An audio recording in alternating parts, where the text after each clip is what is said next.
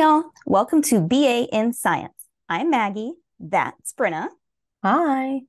And we can't wait to tell you all about a badass human who also happened to be a scientist. Actually, today we'll be covering math more than science, Hmm. which Brynna, yeah, you can hear the groaning already. She's not thrilled about it, but fear not. I've got a little brawl as a part of my section and some history, so that should liven some things up. Okay. Let's deal with our weekly business before we do anything else. Please remember wherever you listen to rate, review, subscribe, favorite, follow, all of that because it helps other people find us and it also helps you be notified of when new episodes come out. Mhm. If you want to follow us on Instagram or on Facebook, we're at BA in Science there. You can also email us at bainscience at gmail.com if you have something we need to know. Don't forget about our Patreon. You are missing out because I have it on good authority that some of our patrons were actually laughing legitimately out loud at the bonus episode this past week after the Max Pettenkofer BS episode. So you're missing out. You need to go over there and listen to all of the good bonus content because it's fun. So, any addendums from last week before we get started? I have some guesses to shout out. Hmm, uh, I don't think I have anything. All right. Well, um, Ashley S., who has been a faithful guesser this season, guessed uh, that we'll be doing Leibniz today, which is Hmm. not right, but a very good guess. Also, Cindy C guessed Georg Cantor, which is a really, really, really good guess and still wrong. So those Didn't mom or dad guess Leibniz as well? I think Dad did. Yes, Yeah. Yeah. I think you're right. So also a good guess. Yep, that, those are those are solid guesses, but we are covering someone who is not either of those people today. And I wish this is not the first time I will say this, but I wish we will have a chalkboard for this episode. But those are the only addendums that I have, and you don't have any. So should we take a break and get into it? Yeah. Now I'm hoping that our BA was an interesting person with an interesting life. And yes, he made our list. But as has happened at least once this season, I don't remember why, because you can't just make the list because of your contributions. You have to have something interesting about you. So hopefully, Brynna, after you give us our quote and tell us who he is, you can also tell us if he's interesting since you had his bio this week. Okay. So this man, our BA, once said about math when first beginning to learn it that the study suited my humor so well that I thenceforth prosecuted it not as a formal study, but as a pleasing diversion at spare hours when works on the subject fell occasionally in my way. Same dude. Which, from the little I know about what Maggie should be talking about, I feel like that's a crazy thing for him to say. Like, oh, just like for funsies. Yeah, I don't I don't know if if the kind of math he did is something I would consider relaxing and good for good for a hobby. Uh, you, you all can decide that. Uh, yeah, I Yeah. wouldn't call it a diversion. It's not it well, that's not true. It's very diverting, but not maybe a the way you pleasing diversion? Math is never a pleasing diversion for me. So, mm, And I- and sorry, this- sorry, well, Dad. Well, we'll get in. You, you, I'll tell you exactly how I feel about his math when we get there because I got a story to tell. So, our BA today is a guy named John Wallis. Um, to be honest, the name meant absolutely nothing to me. Like, you know, Maggie and I kind of go over who we're going to pick, but Maggie does a lot of it because she has like our master list or whatever. And so he shows up and I'm like, hmm, never heard of this dude. So did something with math because I don't have to do the math part. So yeah, we're going to find out all about him. I will be honest. I had heard of him outside of him being a mathematician Oh, so that is why so i i knew he's he's got some kind of ba something in there hmm, i knew him as not a mathematician and as a mathematician and i don't I, so tell us i i cannot wait to find out what on earth i was thinking because i don't remember Okay. Okay. So John was born on November 23rd, 1616 in Ashford in Kent. He was born to John, of course, and Joanna Wallis, which that's just a lot, but That's okay. a lot of john but okay But Papa John, not the pizza, but his dad, went to Cambridge and was the minister of Ashford. Joanna was actually the daughter of an heiress of like a wealthy London merchant. So like they weren't too bad off. Okay. Um, and remember, like clergymen didn't do so bad for themselves at this point in time. I don't think like they that was like a pretty okay, like a second son going into the clergy was like not that b- bad. Like oh, all Oh yeah, no, he like You he wasn't he would have still been like a gentleman. Like Yeah. like y- you weren't a peasant and Right. become clergy. Right. You were a second son. So you were you were you were gentry. So and he married a rich merchant's daughter. So that's Mhm. like they were they didn't have a middle class, but if they did, that's probably where they'd be. Upper middle class. John had two older sisters named Sarah and Ellen, and two younger brothers named Henry and William. So he is the middle child. Yikes. I don't know that he was like vibing as a middle child though his whole life. I don't know. I think that actually, based on what I know about how his career went, being the middle child might have put him in good stead. All right. Well, Papa John died when Johnny was six, leaving his mom with all these kids to deal with. But she felt that education was very important and saw to it that the kids did go to school. Now, at some point during his early educational years, I don't really, I don't think I wrote it down, but there, the, you know, the plague, that that's a thing that's still happening in the 17th century. I've heard of it. Yeah. So the plague strikes and Ashford is getting hit hard. So he is sent packing to Tenterden and then Felsted in Essex to finish up his schooling. So by the time he gets to Felsted at the age of 14, he's like kind of gone through his classical training. He knew French, Latin, Greek, English, Hebrew, logic, and music. Okay. Notice what I didn't mention as a subject, but Mm, yes. Mhm, yeah. So from a young age, he apparently had decided, or his parents had decided, I don't really know. I mean, he's the oldest son, but he decided he wanted to go into the church like his dad. I thought it was kind of a move from the eldest son, but I mean, his dad's a minister, so I guess maybe that's, it's not like his dad was just like some bougie landowner, you know? Right. It's So his dad. His dad wasn't a duke or an earl, so Yes. he had a choice as an older son to go into his dad's business, which Yeah. was being in the church. So he felt like that's that was his calling. So okay. Um, now before heading to Cambridge in 1632, he would actually be at Emmanuel College within Cambridge, right? His brother comes home with an arithmetic book or something, and John's like, Oh. hmm, huh, teach me a little bit of that. So that's this whole, oh, math is this fun, pleasing diversion, blah, blah, blah. Well, when it's just arithmetic, I can see that. Yeah, I mean, I'm pretty good at adding and stuff. At Cambridge, I read that he studied logic, ethics, metaphysics, anatomy, etc., which seems like a lot of random things because he's wanting to be a minister, but okay. But in 1636 or 1637, because I saw two different dates, he got his BA and then four years later had his master's degree. But while working on that master's, he also took holy orders in the Church of England and was a private chaplain to start out. Okay. So for a year, he was chaplain to some dude named Sir Richard Darley. And then in 1642, he was working for a widow named Lady Vere. Um, while he was in that gig, somehow or another, I don't know, a coded message ended up in his hands for deciphering. And Oh. apparently, the cipher was like a new alphabet. It had 23 characters. And uh, I don't know, I read somewhere he cracked the code in two hours. That's uh that's fast. Like So from this- a from a code breaking standpoint, that's quick. I mean, like, can we? I mean, obviously, these people writing in code aren't doing a good job.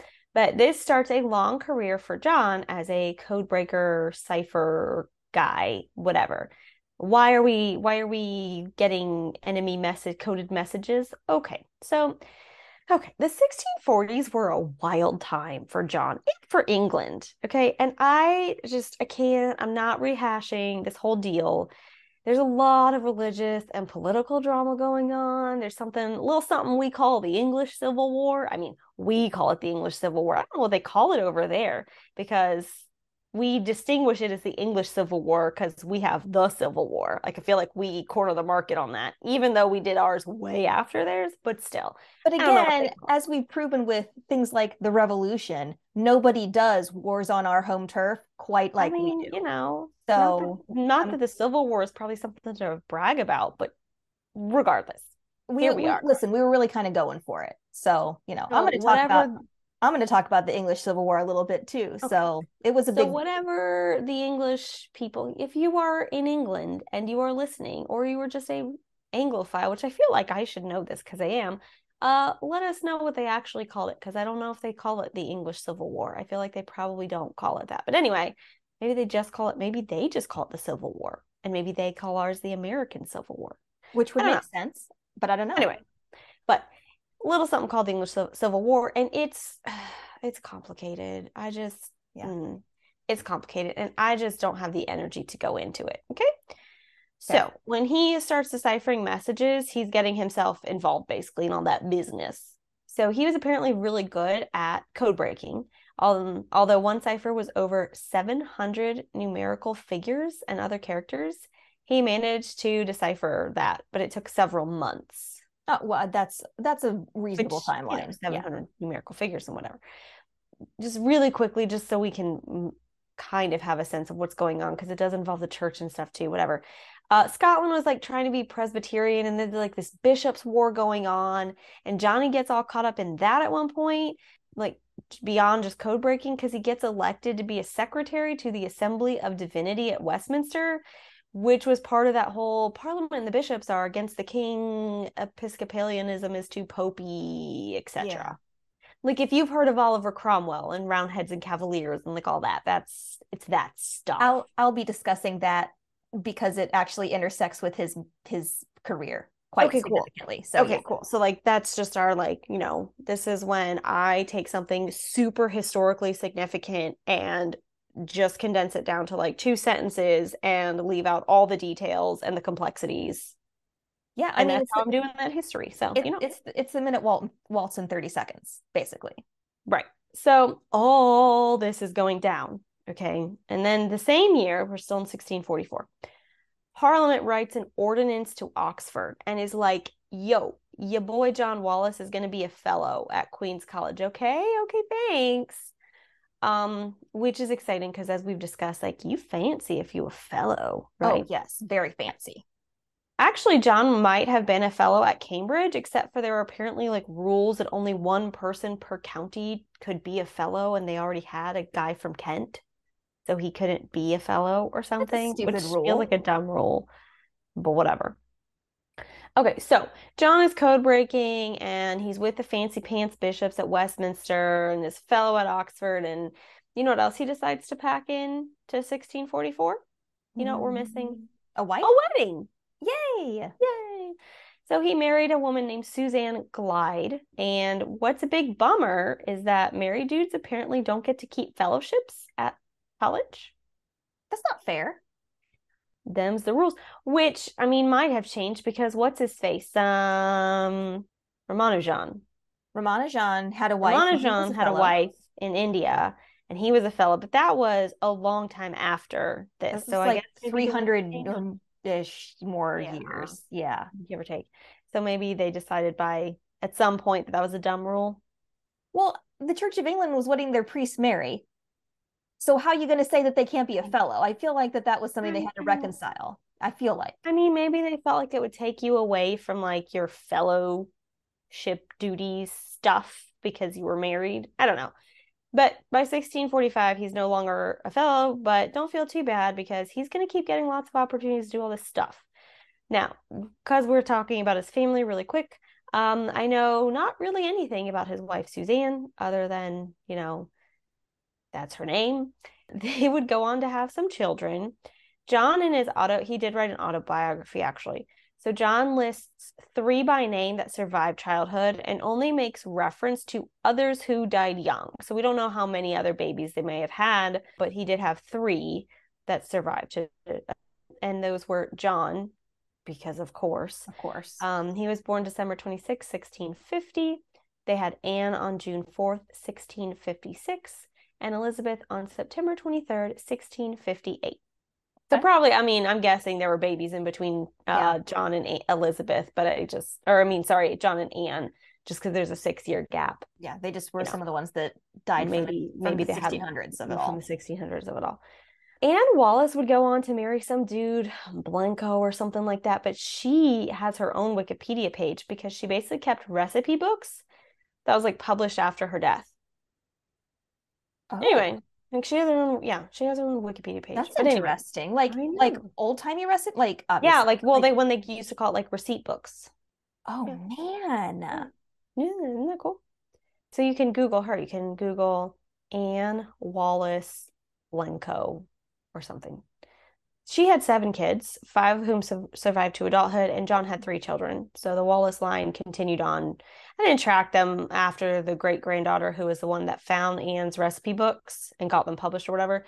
But um, you know, just like your average 17th century family having kids, kids having kids. Yeah. So they're so floating around in England are descendants of John Wallis.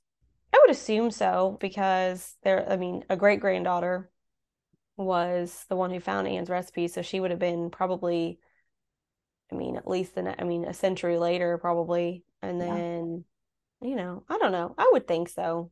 I would assume so. I would assume so. I mean, there are other Wallaces. That name is, I mean, that is a surname that's over there, like yes. whether it's from John Wallis and because he had he had siblings, so whether they're direct descendants or, you know, sure.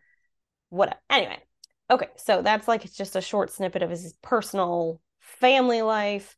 Okay, so in 1647, he became the minister of St. Martin's on Ironmonger Lane. I don't know why we know that, but we do. Um, but around this time, his interest in math was kind of revived. Put a pin in that because I'm sure Maggie's going to oh, fill oh, yes. in all the stuff that I'm just skipping over. Oh, yes. But I guess with that revived interest in 1648 or 1649, I read different dates the current Savilian professor of geometry at Oxford got ejected. Yes. Now, from what I could tell, he was a royalist. I'm going to go into that okay. whole mess. Cool. Okay, but he cool. was a royalist. Okay. So, you know, remember that whole Civil War thing. So mm, I'll, put a pin be, in it. Yep. Put a pin okay. in that. So he'll be some professor. Okay. So he's doing math stuff, but John was a Renaissance kind of man. Mm-hmm. He wrote work like literally, he wrote works on a wide variety of things like earthquakes, tides, music, and theology, to name a few. Um, he also in 1652 wrote a book about English grammar that had the quote introduction on the production of the sounds of speech, which I don't really know exactly what that means. But apparently it was it was a popular book because it has six editions printed the last of which was published in 1765 over a hundred years since the first publication. Maybe that's why he got on the ba list because that's a pretty big deal. Is it i mean that's not my favorite story about him. I have a funnier i mean i have a more favorite story about it about him but i mean that is pretty cool because I just have to. So this book included etymology of words. Yeah as well and like the source um, i was reading about this said that john was the first person i love this so much i can't even tell you how much i love this be ready hope you're sitting down while you listen be ready to have your mind blown i'm sitting i down. can't wait to watch maggie's face okay john was the first person to point out that quote whereas the names of the living animals are derived from germanic roots as ox cow calf sheep hog boar deer etc the names of the meats prepared for food are of French origin, as beef, veal, mutton, pork, brawn, venison, etc. Stop. What?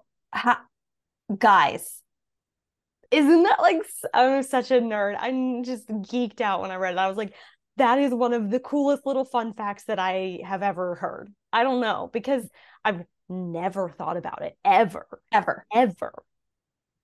And why? What like why? did did John say why or did he just like, hey, here's the thing that I noticed? Well, I don't know. I, I want to know. Well, it could just be because the French are really good at making food. Maybe. Maybe. I don't know. Hey, oh my gosh, I just said something nice about the French. There, there, our one French listener. Oh, I'm yeah. giving you that. You guys, yeah, you guys do food like nobody else. And you know what? If anybody deserves to have the prepared meats named for their language, it's you guys. Yeah. So yeah, isn't that so, so, so, so cool? That's phenomenal. I love that. Love it. I love it.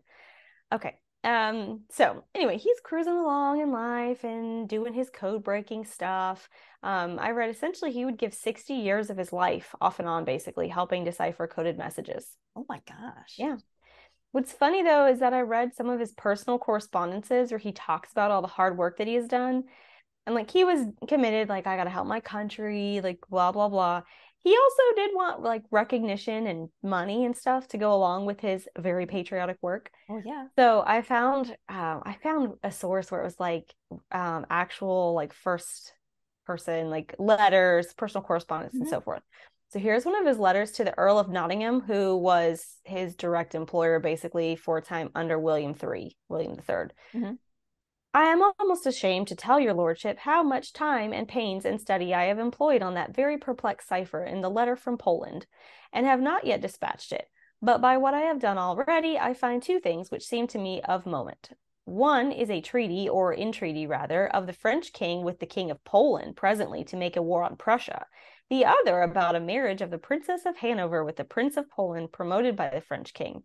How far it may be of concernment to us to know it, I am no competent judge.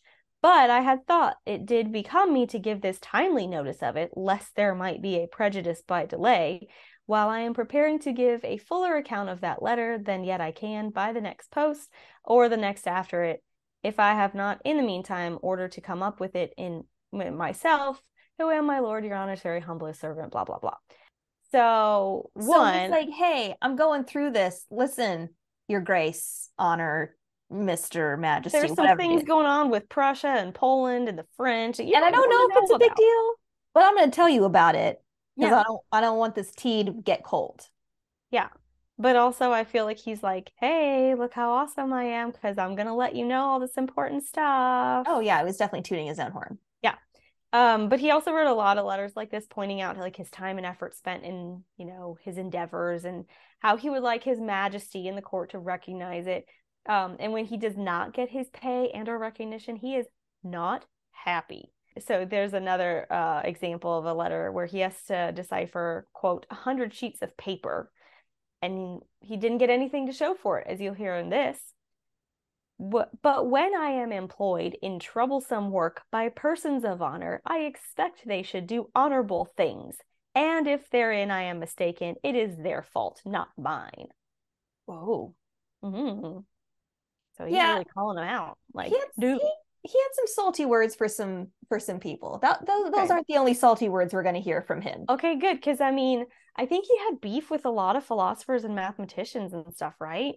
Well, he had serious beef with one of the if not the most famous philosopher in England possibly ever and okay. definitely of this time. And we Okay, I won't spoil that. it because I think I know who you're talking about. Mm-hmm. Oh yeah, um, he and it wasn't necessary. But I actually saw two names that are pretty big. Well, you'll have to tell me who the other one. If I meant, if I don't okay. mention who okay. you're thinking of, you have to tell me when okay. I get when I get there. Okay. But I guess he does get enough recognition and such because in 1654 he gets his Doctor of Divinity and then gets himself appointed as a royal chaplain, which seems like a big deal. I feel like that's a step. I didn't find like a whole lot about it. Like I didn't read too much about like what that meant, but like royal chaplain is kind of like a thing, you know? Yeah. Probably. I feel like it's a big deal. Yeah. He was also appointed to a committee that was to revise the English prayer book, which I thought was kind of fascinating. That is cool. Yeah. In 1657, he got appointed as keeper of the archives at Oxford. And there he developed a catalog system that was apparently so fantastic that they used it until the late 1900s define late I 1900s. I don't we know. Live because we are technically from the late 1900s. I they know. I don't know. They colors. didn't. They did not say. But still, that's wild. Say. I just found late 1900s, which I mean has to at least be past 19 like the 1950s. To me, late means 70s, 80s, 90s. Like if you say the Agreed. late any decade or any century or whatever, it's the last like seven, eight, nine, right? Yes. And I bet you that's probably mostly a result of technology and like digital archiving and stuff more than anything right. else. I bet I mean, that that's probably what made the changeover is when yeah. so I probably was the 80s or 90s when there were computers. Wow, that's that, that is actually wild. Yeah. Okay, so he's vibing, and in 1660, the Royal Society in London was formed, and Wallis was elected in 1663 as one of the original fellows, which I think is a pretty big deal. I'm going to talk about that too. Okay, cool. I don't know why he got elected as a fellow, really, but you know, we'll find out. It's a um it's a very interesting story. That's Ooh, why I'm okay. sharing. Yeah, it. I kind of skipped over it. It's just kind of like here's a thing he did. Okay. Oh, there's a story. Okay. So he really helped the Royal Society of London gain traction, I think. He got involved with the Royal Society of Oxford, gave them a huge boost in recognition. So just um, his involvement in these organizations kind of elevated their status from what I could tell. Um, after this, though, I didn't see much about him other than like he's working and publishing stuff again, kind of across the board in terms of subjects. Though I think math was the focus, mm-hmm. which is why I don't have a lot to tell you at this point because I think it's a lot of math. It is. Okay, so and this is this is my favorite part of his story. Okay. In 1690, and I cannot remember which source I read this in, but I know I read this in one of my sources. He published a very controversial work called Letters on the Doctrine of the Trinity. Okay. I did not try to read this or do a deep dive or whatever, but one of the sources I read said that somehow he tried to explain the Holy Trinity using a geometrical model of a cube to relate length, width, and height to the Father, Son, and Holy Spirit. And I'm not really sure how I feel about it.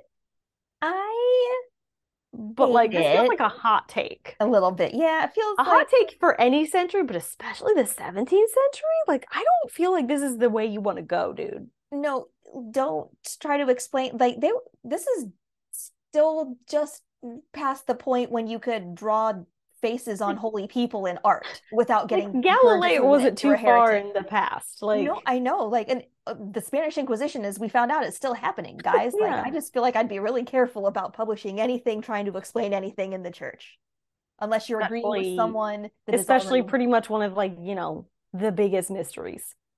Yeah, that's kind of the biggest one left, I would say. Like, like a big one, kind of, kind of like you know the, the nature of God himself. That's kind of a big topic, I'd say, to I cover mean, in, a, yeah. in a pamphlet or a paper. Yeah, or, right. You know, a treatise. I don't know. Yeah, I don't know. Yeah, letters on the doctrine of the Trinity. Anyway, yeah, that was my favorite fun fact about him because wow, I just wow. feel like that's gutsy for a lot of reasons. Yeah, it really was. Yeah. It really was, especially considering some of the other things I'm going to tell you about him. It might be a BA move. It might be um, a BS move. I'm not really sure, but it's it's something. It's a move. It's a move. In 1692, Queen Mary II wanted to make John dean at Hereford. He turned down the position, which, like, I don't, I don't know if you know this, but like, you don't really tell a monarch no, especially not when it's a promotion. Yeah. I didn't know that was a thing you could do. Who is this guy? God, right? But I mean, I guess good for him. Like nothing bad happened to him for him saying like no thank you. Wow. Okay. Yeah. One of John's friends was Samuel Pepys, who you've probably heard of. Um, he's famous for his diaries. I mean, mm-hmm. among other things, but like I remember having to read excerpts from one of his diaries and, you know, Western Heritage 101 in college or whatever. Sure. But Sam commissioned a portrait of, quote, that great man and my most honored friend, Dr. Wallis. Aw. Hmm. Um, and I think that's in Oxford somewhere. I think like whatever the like the portrait is still somewhere. Oxford's probably right. That's probably yeah, right. I don't, I don't know. So John overall lived a pretty long and healthy life. I didn't read anything about illness or anything major, like no nephritis, no Lame. you know, no malaria or cholera or, you know, none of those things.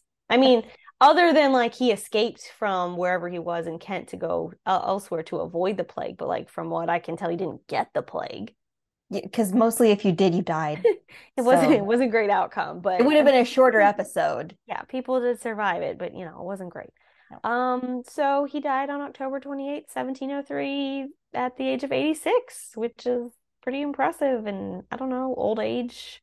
1700s yeah the 1700s of it all. You're 86 and it's the 18th century turn of the 18th century and yeah. Yeah.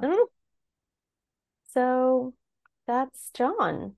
Well, I mean, that's John minus all the important math stuff he did, but that's John. That's, that's what I got. Awesome.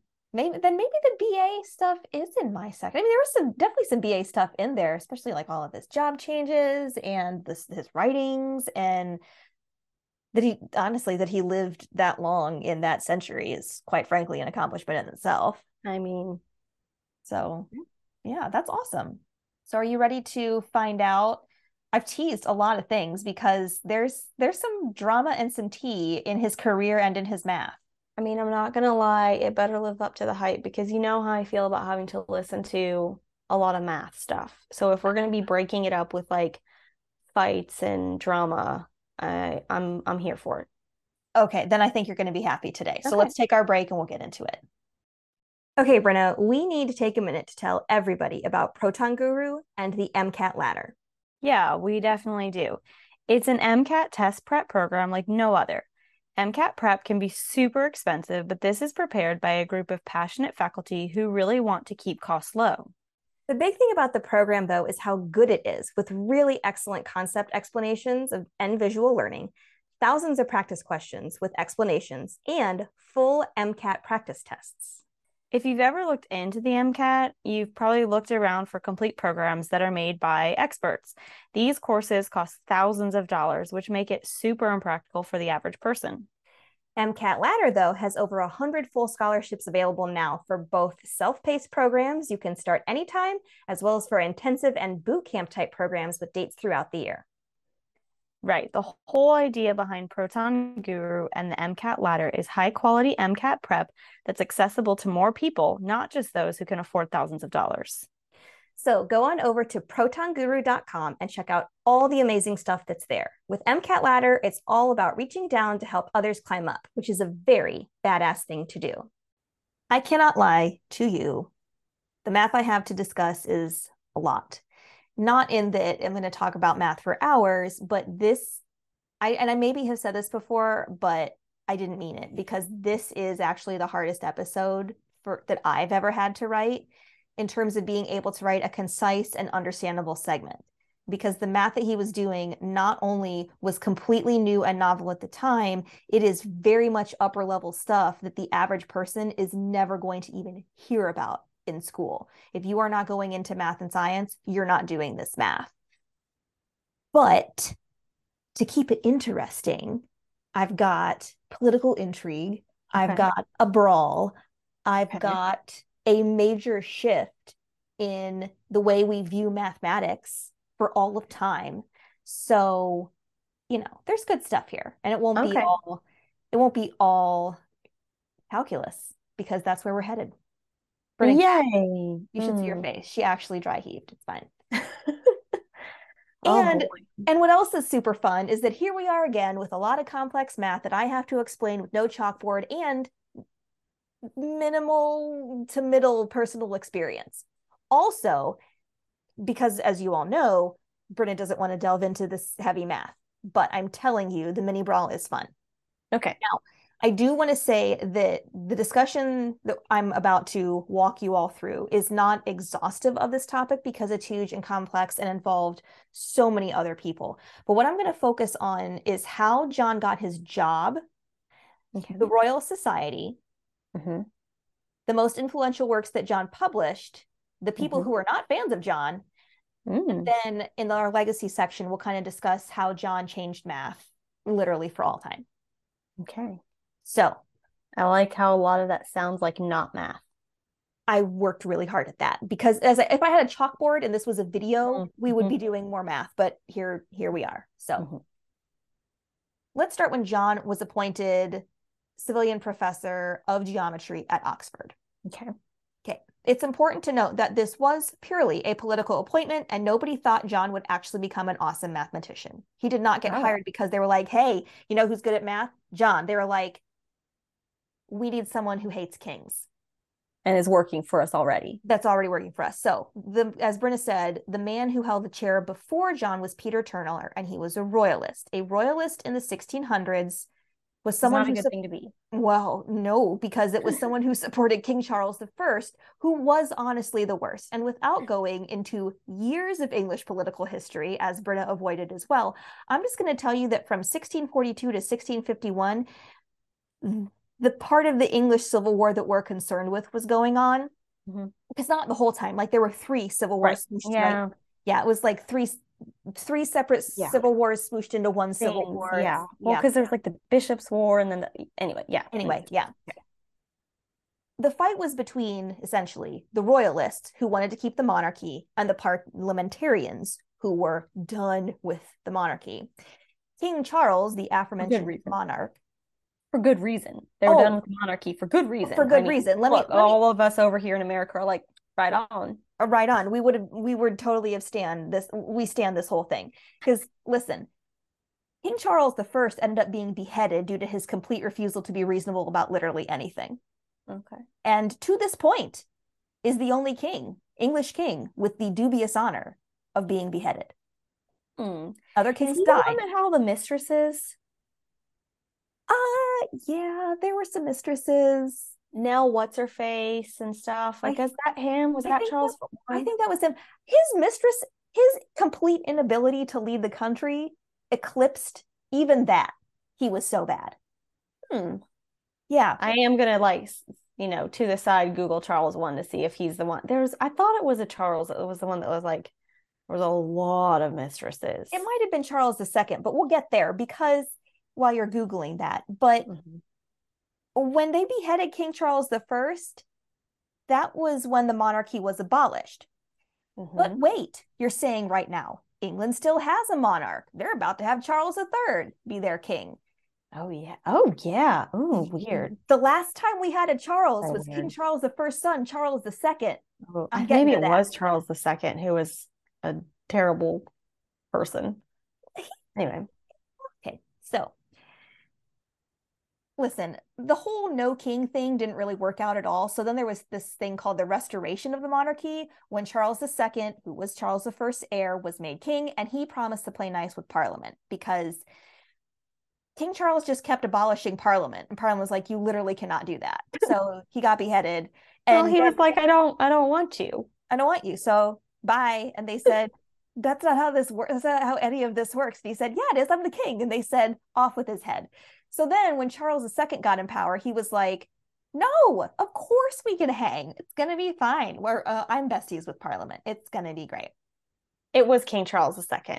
You're it right. was, it was Charles he II. was the play. It was Nell Gwyn. I couldn't think of her last name, but Nell Gwyn. Nell Gwyn Gwyn, was yeah. one of her his his famous mistresses, and he probably. I'm just reading now. He had at least six other ones, but he was perfectly happy to let Parliament do his job because he was skirt chasing. So, yeah, he was just one to be a playboy and just you know. and he very much was. Uh, but in 1648, before King Charles II got back, the parliamentarians were cleaning out the universities and removing royalists. So, as we mentioned, Peter Turner was the royalist, John was the parliamentarian, so he was politically a really good choice to take over for Pete. Uh, in fact, as I said, being a parliamentarian was his only qualification, as he had never taught or published any math before, ever. One source Solid. I, yeah, one source I read said that he was buddies with Cromwell, Oliver Cromwell, and that's how he got the job. So, and Oliver Cromwell was the one who was in charge during the in between time after after the monarchy was abolished and before the restoration and that did not go well he ended up with his head on a pike rotting outside the palace for several years so Yeah, dude didn't have a good ending. Was he the one though that then went and made all the churches like whitewash all their beautiful paintings because it was like popish or something? Was that yeah him? he did a lot of very uncool things he was a very uncool dude to be honest Had no So- chill. no zero chill oliver cromwell zero chill is is is what we would say today Yeah. Uh, but side note, when Charles II took back over, Wallis kept his job. hmm So he didn't get kicked out because he was a parliamentarian when Mhm. Charles II, the king, the Mhm. the you know once in future king, took back over. So maybe he was just really good at networking and he was politically savvy. Maybe because then he was working for William III the Third Mhm. at some point. And that's why I'm telling you that I'll talk about this a little bit in the legacy, but middle child, man, you got to know how to play both sides. I guess because then what's her face Queen whoever I told you she was like "Yeah, I'm gonna make you whatever and he's like no thanks What he probably said was a whole lot of really flowery, gorgeous things with a no hidden in there right in the middle. And she was just like, he is the nicest guy. We need a different dean, though, for some reason. He's not going to do it. I don't know what he said. That's probably what happened. He was that kind of guy. oh my goodness Okay, so again, we're doing history right now, I recognize, but all of this is important to his story. hey I'm not ano- complaining I know, I know you prefer this.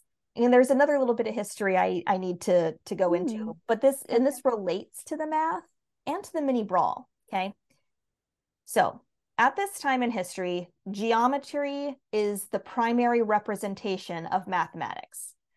Arithmetic and algebra were basically shorthand for discussing a geometric truth. Okay. A big part of that is thanks to Euclid. In the history of math, Euclid's Elements is the oldest existing deductive treatment of math. Deductive in this case means that you begin with statements that are true, like axioms or definitions. Mm-hmm. Then you use those statements to prove whatever conclusion you're headed toward. And you can use algebra as part of this deduction, but each new statement builds on the last. So, for that reason, the entire field of logic and a lot of modern science was born because of Euclid's Elements. Like, Is that the one that Hypatia added some notes to, and everyone was like, "Oh, Hypatia"? Was it that one? No. Oh, okay. Well, maybe. I mean, I she worked. She worked with that one too. I don't know okay. if that's the one you're thinking of, but okay. I don't. I don't. I don't remember if that's the one you're thinking of. But that. But that one was one of the ones that she worked on. Okay. Yeah. She did more with conics though. Conic mm. section. Oh yeah, that's right. Yeah. Did more. Wrote some notes. Anyway. Anyway, textbook editors are important. Hmm. Anyway, so deduction or deductive reasoning, therefore, is how mathematicians approached math at this time, which worked really well for a really long time. And it still does for those of you who took or who are taking your average secondary school geometry class. If you had high school geometry, you did proofs, and that is straight, almost word for word. I mean, it's not Greek, but almost word for word out of Euclid's elements. That's how that math looks. It is that ancient. I liked proofs. They were one of the only things I liked. I liked geometry. proofs too. I really, I'm definitely a Euclidean geometrix in the sense that that is, I prefer to approach math from a deductive lens, mm-hmm. from a deductive viewpoint. Mm-hmm. But at some point, it became unbelievably difficult to use only deduction. So the natural counter to deduction is induction. In the case of mathematics, induction is very different from induction. First, you prove that something is true in one instance, like I'm gonna prove this is true for X. Mm-hmm. Then, and and here's where we have some mathematical heresy. This was very, this was literally mathematically heretical at the time. You're gonna assume it's, cl- it's true for every case. I don't feel like that's good science, but all right. We'll talk about it. Okay. So you're going to assume it's true. Like, okay, I, will use I'll use numbers. That might even help because again, I don't have a chalkboard, and that makes it difficult. Okay. This thing that I'm saying is true when x equals one. Okay. Let's assume that it's true for x equals n, which is any number. Okay. Then you're going to prove that it's true for at least one other case and write your conclusion. Mm-hmm. That's a really, really, really, and I know that dad is like breaking out in hives and other mathematicians are too, because that's not a great way to, uh, to explain inductive reasoning and inductive proofs, but that's the basic idea. Because as you can, what you need to know is you made an assumption. The most and important. You know what happens when you assume. Go on. Well, you end up with calculus. So assumptions are not where I was going with that, but all right. Well, you know, that's it's a family show. Assumptions are literally not allowed with deductive reasoning. And all math until John's time was based on deductive reasoning. Mathematical purists of the day, like Pierre Fermat, for example, would not use induction to prove anything. But I have to say that if Pierre had used it to prove his last theorem, maybe we wouldn't have wondered about it for so long. But that is a discussion for another day. If you couldn't use deduction to do what you were doing, it wasn't considered math. Now, that's a big reason why math and science were almost entirely separate until John. Science required experimentation and trial and error, and that was not a thing in the world of math which posed a problem for a lot of people, including the Royal Society. So, Brynna told us that John was a member of the fledgling Royal Society, and John really wanted math to be a part of it, but the society was kind of iffy on the subject. And you can understand why. The Royal Society was about advancing science, which required experiments, and math wasn't experimental, it didn't fit in.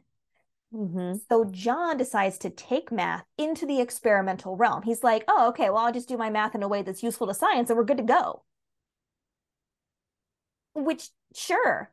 And I really think that because his mathematical education had been completely like anyone else's, John was able to think that way without any discomfort. He didn't have a formal education where it said, math is deductive, period, the end. He saw an arithmetic book and he was like, this is cool.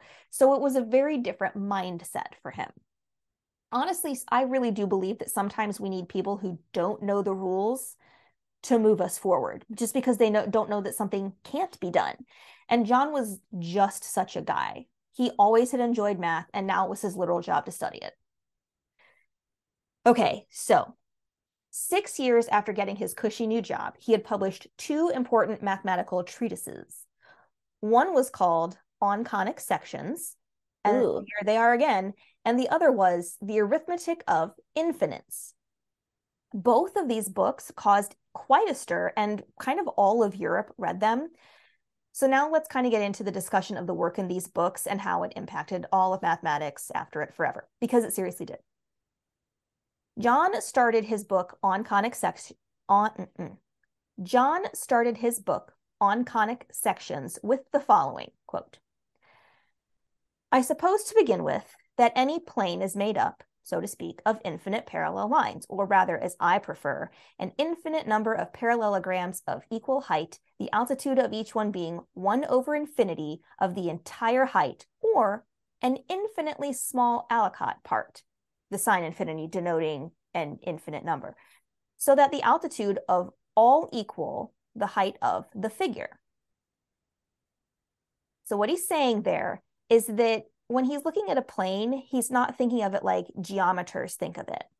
He's looking at it as if you sliced the plane in a different direction than the one you're looking at, there would be this parallelogram where the height is infinitely small. So think of when you're peeling layers off of an onion and not like the skin. I'm talking about the see-through layer that you put on a slide and you look at under a microscope, that one cell layer. He's saying that every shape is made up of a whole bunch of those unbelievably infinitesimally small layers. And that paragraph changed math because no one had thought of like geometers and Euclid's elements. That is not how we discuss planes at all, like at all. But another big thing that happened in that paragraph is that he actually introduced the symbol for infinity there in that paragraph. It was, you know, mm. that little sideways eight. Yep. Okay, you you may hear it or see it referred to as a lemniscate. Generally, a lemniscate is a figure eight shape, shaped curve, and this one is sideways. The word comes from the Latin word for ribbon, which Dad was probably texting us before I said that. So, why did John choose this symbol?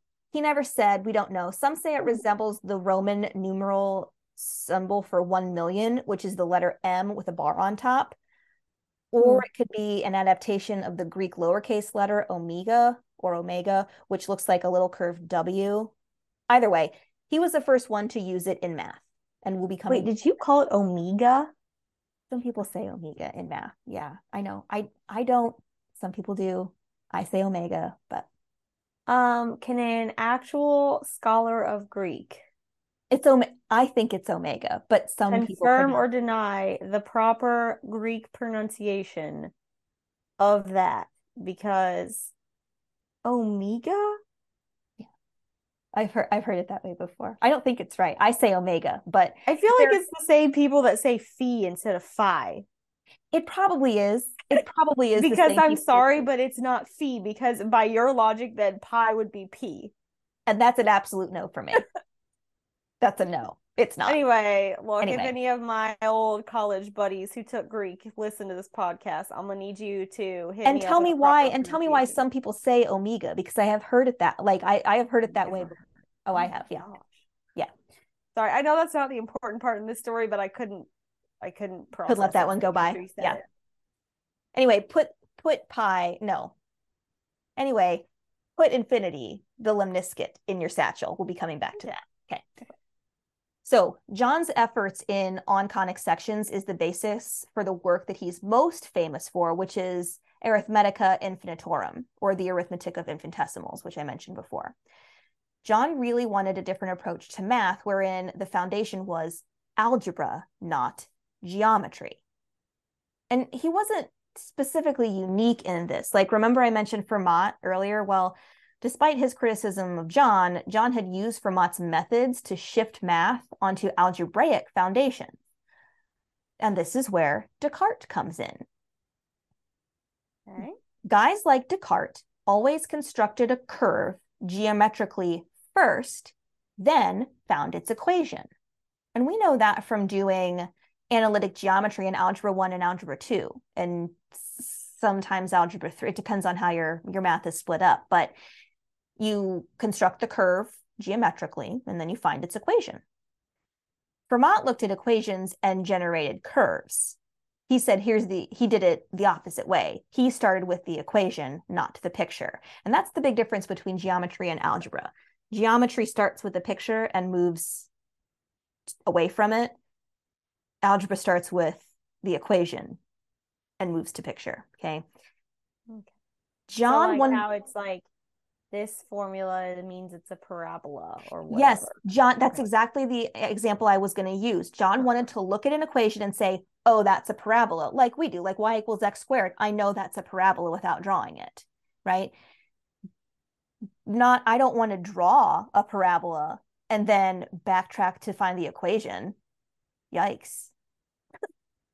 In conic sections, he had defined the conics not as slices of a cone, but as equations.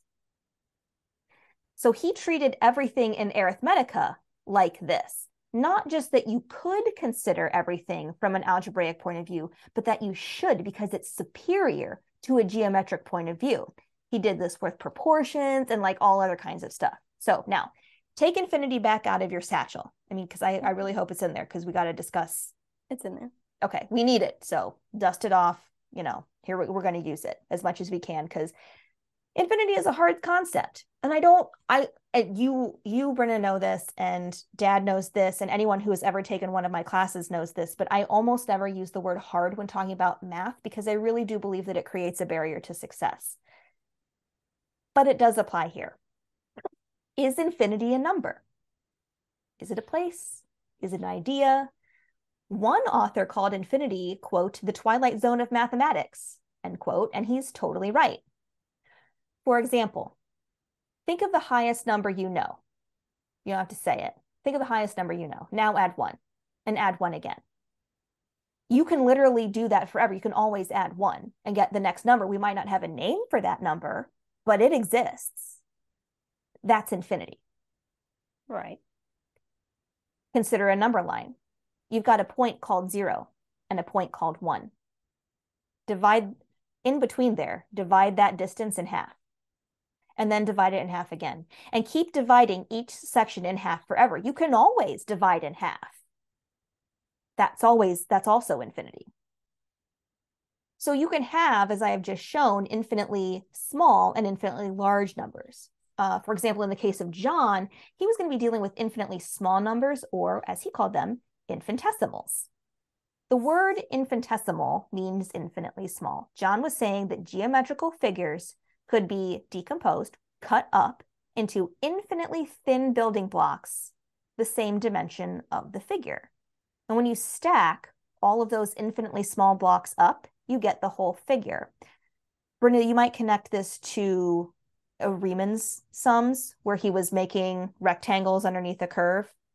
A what sum? Never mind, you don't remember that from calculus. That is just fine. Those of you out there who do remember Riemann sums, it's that's connected here, okay? But this idea that he had does sound reasonable to to those of us who have studied calculus extensively. Instead of the view that geometrical figures are constructed by us from mathematical principles, John's like, nah, those figures are given to us, and it's our job to examine them, take them apart, and see how they work. So for John, a plane is an infinite number of lines stacked on top of each other. So think of a triangle. Are you picturing a triangle right now? Mm-hmm. I hope mm-hmm. everybody's picturing a triangle. Picture a triangle.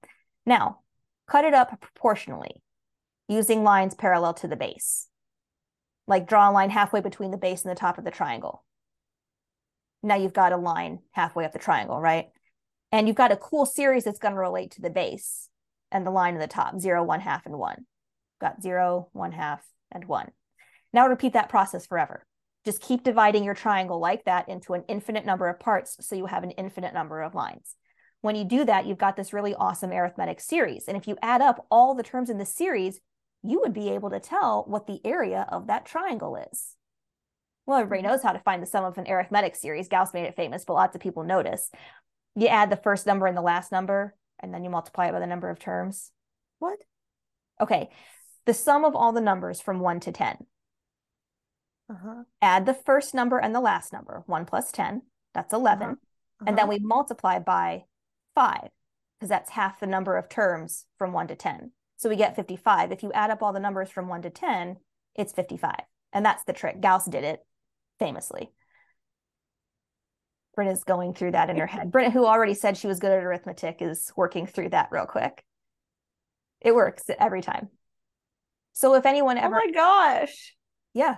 So that so Gauss again, Gauss. I did it. didn't learn this. Maybe I did. I don't recall You, learning you likely thing. didn't because it's not something that necessarily would have come up. It's part of uh, you. Does it work always for everything ever? Any set of numbers I want to pick, it will always work. Yes. That's number theory. That's this is this is this is heavy number theory stuff, and the proof of it is. Do I have to start but at one? Can I pick any? So I could just say The sum of all 20 numbers to- from twenty to twenty-seven. Guys, I I'm you have- almost tempted to try math. I guess you have homework. Brynna, Brynna, report back to us next week. It will put it in an addendum. Play It's around. called a what? Gaussian something or other? Look up Carl Friedrich Gauss and well, I mean, I know about. I mean, uh, we talk about like the Gaussian curve. yes, look up Gauss and arithmetic series. Hmm. and it'll, it'll be right there. Because they tell the story we're taking a swerve here but it's important. Gauss was a like he was his dad was a professor and he was in his dad's math class one day and there was a visiting professor who was like trying to stump the class and he said what's the sum of all the numbers from 1 to a to a 100 and every and nobody in the class could do it quickly and carl friedrich gauss was like oh and just like blurted out the answer and the guy was like you cheated. He said uh no i did it this way and made the guy look like an idiot. And So one to a hundred, hundred and one Mhm, times fifty. mhm. you get 50 50 when you do that. 5050 and that is the sum of all the numbers between 1 and 100 Hmm.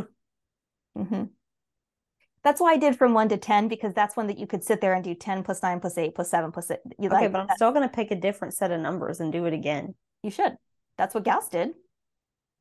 He probably proved it by induction. He proved that it was true for one to 10, and then he said it's for anything from n to n plus something greater than one. And then that, I mean, he, that's probably how he proved it. Because his, his Hmm. proof is it, it's elegant and complex. It's number theory. Okay. Okay. Sorry. So- Sorry. I didn't mean to derail us. I just No, that's a good bit of math that I'm glad you asked about because John was like, hey, let's do that with my infinity triangle. so it he- sounds like less fun, but okay. Okay, well, if you do a little, uh, I mean, it's not a little bit of algebra, it's a lot of algebra, but if you do some algebra, which I'm skipping because you don't care, you can prove using these methods that the formula for the area of a triangle is a equals one and a half base times height. John didn't need to use a compass and a straight edge to construct a rectangle and then divide it into triangles. That's deduction. That's how you mm-hmm. prove that the area of a triangle is one half base times height deductively. You cut a rectangle in half, and the area of a rectangle is base times height, and a triangle is half of a rectangle. So the area of a triangle is half base times height. Deductive. He started with the triangle, broke it apart, made a light assumption or two, and came up with the same thing. Now, disclaimer modern mathematicians are cringing really hard about all of this because part of those assumption involves dividing infinity by, infinity, which we know to be undefined, uh, but he did not. And something that's also really upsetting to those of us who like Euclidean geometry, like myself, is that his technique here makes mathematical rigor unnecessary, which is very upsetting. You don't need constructions or proofs or first principles or anything, which for a mathematical purist is horrifying. But for someone trying to use math for science stuff, it's fine. One of my sources used the idea of a geologist who studies a rock formation and writes a paper on it and then chucks it all out because of a spelling mistake. The spelling mistake didn't change the actual results of the paper. Okay. In the same way, John seemed to think that mathematical rigor can get in the way of discoveries, which mm. I don't disagree with on the whole. One paper I read said, I think said it best when he said, quote, in order to validate his arithmetical results, he had to show that they yielded the accepted geometric conclusions. To do this, he first derived a series of arithmetical ratios and then deduced from them many of the known ratios of areas and volumes. That, in a nutshell, is what John Wallis did that no one had tried before. And the Royal Society loved it. They could totally use this. And, and John wasn't even saying, hey, chuck all that other stuff out there and replace it. No, he was he was just trying to broaden everyone's options where mathematical investigation was concerned. But not everybody thought that John's work was awesome. And one such guy was Thomas Hobbes. Heard of him? You, you probably have heard of him. It's kind of a big deal.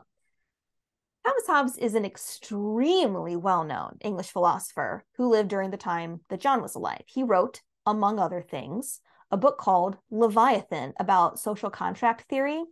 I can't possibly go into all of that right now because it is unbelievably complex.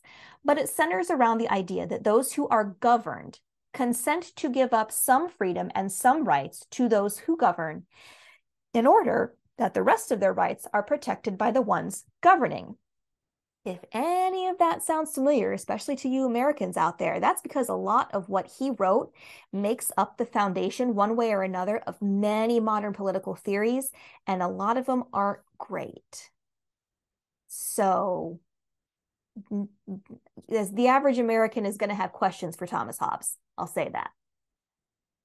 Tom was influenced by scientific ideas of the day, much like John was, and Tom went so far as to set up his political theory like geometry, where conclusions follow inevitably from the premise. The main conclusion of Hobbes's political theory is that people can't be secure unless at the disposal of an absolute sovereign. So, unless you've given up everything to an absolute sovereign, you can't be secure. Uh huh. That's lame. It, it's the the whole idea makes again as an American makes me say what Two thumbs down. 100% two thumbs down, zero stars. But he also said, along with that, that no individual can hold rights of property against the sovereign.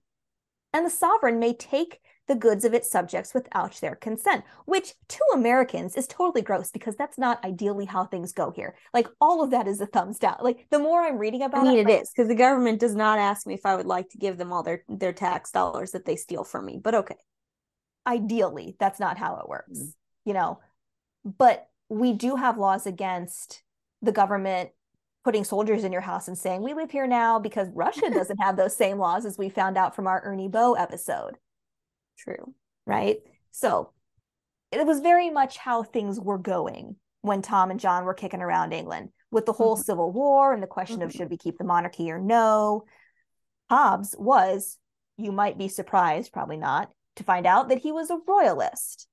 Mm. Yeah. And he knew a little bit about geometry and he was a big fan of the rigidness, the rigidity of it. Mm. He was mm. well known as some he his his vibe, he was known, his personality was rigid and unyielding. He considered those that disagreed with him and his theories fools, and he especially despised John. John, who was politically very savvy, as we have heard, and mm-hmm. who had a flexibility about him that was nowhere in Tom's makeup. John, interestingly and unsurprisingly, also despised Tom. He thought hmm. Tom's dogma was self defeating. If your belief system denies the possibility and legitimacy of dissent and acknowledges only one single truth, well, that won't make it easy to be friendly, will it? And I agree with that. That's good insight there, John. So, John and Tom's brawl lasted for like 20 years. Oh. Oh, yeah. And it's not getting its own episode because technically Hobbes wasn't a scientist. He was a philosopher, Mhm. maybe a polymath, but not sciencey enough for him to be a main character. And Okay. if he was, he would have ended up in a BS episode thanks to his theories on the government from Leviathan, because dude, Okay. no. But the brawl does fit perfectly here. So Tom wrote a book called De Corpore. It has lots of stuff in it, but what we care about is that Hobbes made his case for mathematics being bound to geometry. Okay. Also important to remember is that Hobbes was on principle opposed to any kind of experimentation or experimental philosophy. Literally the exact opposite of what John wanted for modern mathematics. So, in 1655, John published a quote, scathing critique, according to one source of Tom's Mm. geometrical efforts in Tom's book. So, Tom wrote this book, and there was some geometry in it, and John read it, and he said, You're not good at math. So, it starts as these brawls often do in the professional sphere. But then it gets personal. Oh. Yeah, John kind of pushed it in that direction first, I think. Oh. Oops. I don't, and it wasn't. Listen, if Tom wasn't the kind of guy that he was and such a fussy old man about all of these things, it might have gone different. But he said, John said, quote, and these are direct quotes from correspondence that Mhm. they, that just out there in front of God and everybody. quote, no one can doubt how puffed up with pride and arrogance is this man. And and Tom said, Excuse me, that is uncivilized.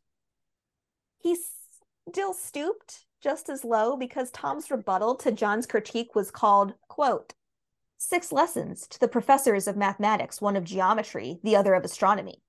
Like, dude, mm-hmm. you're not even sneaky. We know who you're writing this to. And you're gonna you're gonna give lessons to a professor of math?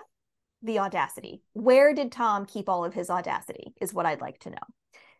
So you've got Tom, not a mathematician, arrogantly telling John and his other colleagues in geometry, of like like Tom is the expert in geometry, which is disrespect. In the dedication of that rebuttal, Tom went so far as to say, quote, I have done the business for which Wallis received the wages, end quote Okay. yeah, okay. Like, and shots fired. Like, Tom barely spends time defending his own work and instead moves on to drag John's work, saying, quote, I verily believe that since the beginning of the world there has not been nor shall there be so much absurdity written in geometry as is to be found in those books. The symbols are poor, unhandsome, though necessary scaffolds of demonstration, and ought no more to appear in public than the most deformed necessary business which you do in your chambers. And for those of you, Jeez. Yeah, for those of you who don't know, the use of the term necessary here is probably an allusion to using the bathroom because your bathroom Yeah. is called a necessary. So he's Yeah. saying algebra is literally crap, literal human excrement. Tom even said he refused to read John's conic sections because he couldn't deal with all the yucky symbols in algebra. Oh. Yeah, I mean, I, mm, I don't know. Something to be said for icky symbols and algebra, but you know. but if you're going to critique someone's math right. and you're refusing to read their work Well, on it, okay, make- you know, inform yourself, my dude. So John, of course, wrote back and responded to some of Tom's harsher criticisms. But Tom treated John like a child and brushed him off, saying, quote, Your book of the arithmetica is all not from the beginning to the end. Like, my dude. This this guy, like this guy. So Tom was better rhetorically. He was he was a better speaker. He had a better way with words, and he did have a sharper wit.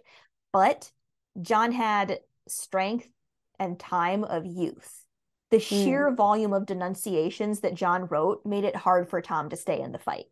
Mm. John, as we have seen, was also far better connected politically, and he turned the faculty and Royal Society against Tom. Mm. John went so hard that by the end of the feud, Tom was considered a philosopher who had strayed from his area of expertise and been exposed as being not very good at math. I think that uh, isn't that true? I mean, wasn't he only a philosopher who wasn't good at math? He wasn't bad at math, he was just really stuck on geometry. And very inflexible. Destroying Tom's mathematical credibility was kind of a necessary step in preserving the new direction of the government because Tom wanted everybody back under a big deal king. And Tom really tried to use geometry, of all things, as the underpinning of his entire political philosophy. Two things not to use geometry for um, being a royalist and defining the Trinity. So I would say that both John and Tom made some questionable choices there. That's what I like. If just I had to stop trying to use geometry for these things, it's just don't. Just, just don't. It just stop, right? So, but if he was going to use geometry to underpin his entire political philosophy, he had to demonstrate that geometry could solve all, all outstanding problems, but it couldn't. One notable example is squaring the circle, for those of you who are curious. That's finding the area of a circle, which you mm-hmm. can't do without pi. And, and Tom couldn't do it at the time because it wasn't possible with his approach. So his mission was doomed from the start, which did not stop John from piling on. Every time Tom published a proof, especially on squaring the circle, finding the area of a circle, John demolished it. But Tom can't stop, won't stop, and went to his grave convinced that he has done it. He was wrong about that. And John made sure everybody knew it. John's mathematics had survived a brawl with Tom, and it was the future of math. But before I tell you exactly how that worked out, let's take a break. Because John's legacy in terms of mathematics is pretty impressive. And that actually might be why he's mentioned in this episode. So let's take a break. I definitely think that John was BA and he has a very important legacy, but I'm also a mathematician. So, Brynna, I'll let you start. For non mathematicians, how do we feel about John Wallis? So I actually want to read a quote from the end of John's autobiography. Mm-hmm. It hath been my lot to live in a time wherein have been many and great changes and alterations. It hath been my endeavor all along to act by moderate principles between the extremities on either hand, in a moderate compliance with the powers in being in those places where it hath been my lot to live, without the fierce and violent animosities usual in such cases, against all, that did not act just as I did, knowing that there were many worthy persons engaged on the other side, and willing whatever side was utmost to promote as I was able any good design for the true interest of religion, of learning, and the public good, and ready to do good offices as there was opportunity, and if things could not be just as I could wish, to make the best of what is, and hereby through God's gracious providence, have been able to live easy and useful, though not great. Thus, in compliance with your repeated desires, I have given you a short account of diverse passages of my life, till I have now come to more than fourscore years of age. Wow. Yeah. My favorite part of that is yeah, there have been a lot of changes and alterations in in my life. I mean, that's like a big understatement. You think? like a big understatement. But yeah, I don't know. It's funny because I feel like he's like, I was totally even keel about everything all the time, I was totally chill. But that is not the case, apparently, when it came to Hobbes. Uh, well, I mean, in his older age, he, as people do, he mellowed out quite yeah. a bit, quite yeah. a bit. But he still was determined to, and I, I really do think that it was Hobbes's personality that that that made it worse. If Hobbes had been any other kind of person, it might not have been. Hobbes so like Sheldon from Big Bang, but like times a hundred. Yeah. Yes. Okay. Yep. Okay. I mean, that's what I'm envisioning, but yeah, we're not talking about Hobbes. I don't know. I mean, I had some pretty good fun facts about John Wallis. I mean, his life wasn't well. I guess being a code breaker for your country is kind of a cool Definitely. side gig because it was a side gig. It wasn't like his only job. No, right. So that was interesting. And the fact that math still really isn't his like profession. Like he's a minister or whatever. Yeah. And he's like, oh, let me do all this complex stuff, math stuff on the side. But yeah, I don't know. Was. He's kind of cool. I learned math things today that I didn't hate. Yeah, you have homework, but homework that you're looking forward to. Again, you got to report back to us about. I'm gonna pick small series of numbers though, because I don't want to have to like add a lot of numbers. No, but, what do you wait? What do you do if there's an odd number of numbers in the series? You said you have to take half. I guess you'll find out, won't you? I'm not going to tell you. It's your homework. Do you just take like if it's nine, you just take four and a half? I don't know. You don't know. You of just course I do. Of course I of, of course I do. I'm not telling you. Fine, I'm gonna do one that's only three numbers. Great. Make it easy. Okay. One to three. Hold on. One to three. Three plus one is four. Four times one. That's not gonna work. What's four times one and a half? That's annoying. For those of you out there who don't do good with fractions, it's six, which is three plus two plus one. It is six, but that's annoying. So it is just a half. So Brynna will report back. Anyway. So yeah, I'm glad that you learned some things about math. And when I post the pictures for this episode, I will post some drawings of of John's diagrams about the triangle that he was slicing up and some other things so you can kind of visualize it because I know it's really hard without pic ironically it's really hard without pictures and considering how much we want to get away from geometry but sometimes you still got to draw stuff even in algebra. But I think that he was an absolute badass and a total rebel. The the high points of his mathematics are as follows. First he moved numbers into the abstract like in a broad sense like he moved away from a number being associated with a quantity in geometry, you don't have negative or complex numbers because all your quantities are physical things. You don't have negative area. You don't have negative length because it is an actual length. It is that number is tied to a distance or a physical amount. Mhm. But when you move it numbers into the abstract, you could, like you can have negative numbers. You can have imaginary numbers. So while I don't believe in imaginary numbers. I know you don't. You're not a mathematician, but they but they're there. And and Mm, as I've said are they? before, they are, and they're proof that humans make their own problems and then cry about them. That's what Well, they're. they're as real as spooky. Oh, spooky. Spooky was Mm. very real to you. Spooky was Brynna's imaginary Timsy. friend. But Timsy, Timsy. Timsy was mine. Yeah. Yeah. Okay, friends, tell us who your imaginary friend was Yeah. because we did all had have an them. imaginary friend? Yeah. My husband thinks it's kind of weird that I had an imaginary friend. Oh my gosh, that's- But I'm like, that's because you're boring. Yeah, I mean that's like developmentally appropriate for people to have imaginary friends, and some people have them in the form of like stuffed animals. Is there like becomes an imaginary friend type of thing? He might have done that. So anyway, Wallis interpreted negative numbers as distances in the opposite direction to the positive, like to the left of a given point. Hey, guess what? That's a number line, and that was kind of new at at his time. So that's kind of a big deal. Second cool thing, he rediscovered Cardano's formula for the cubic.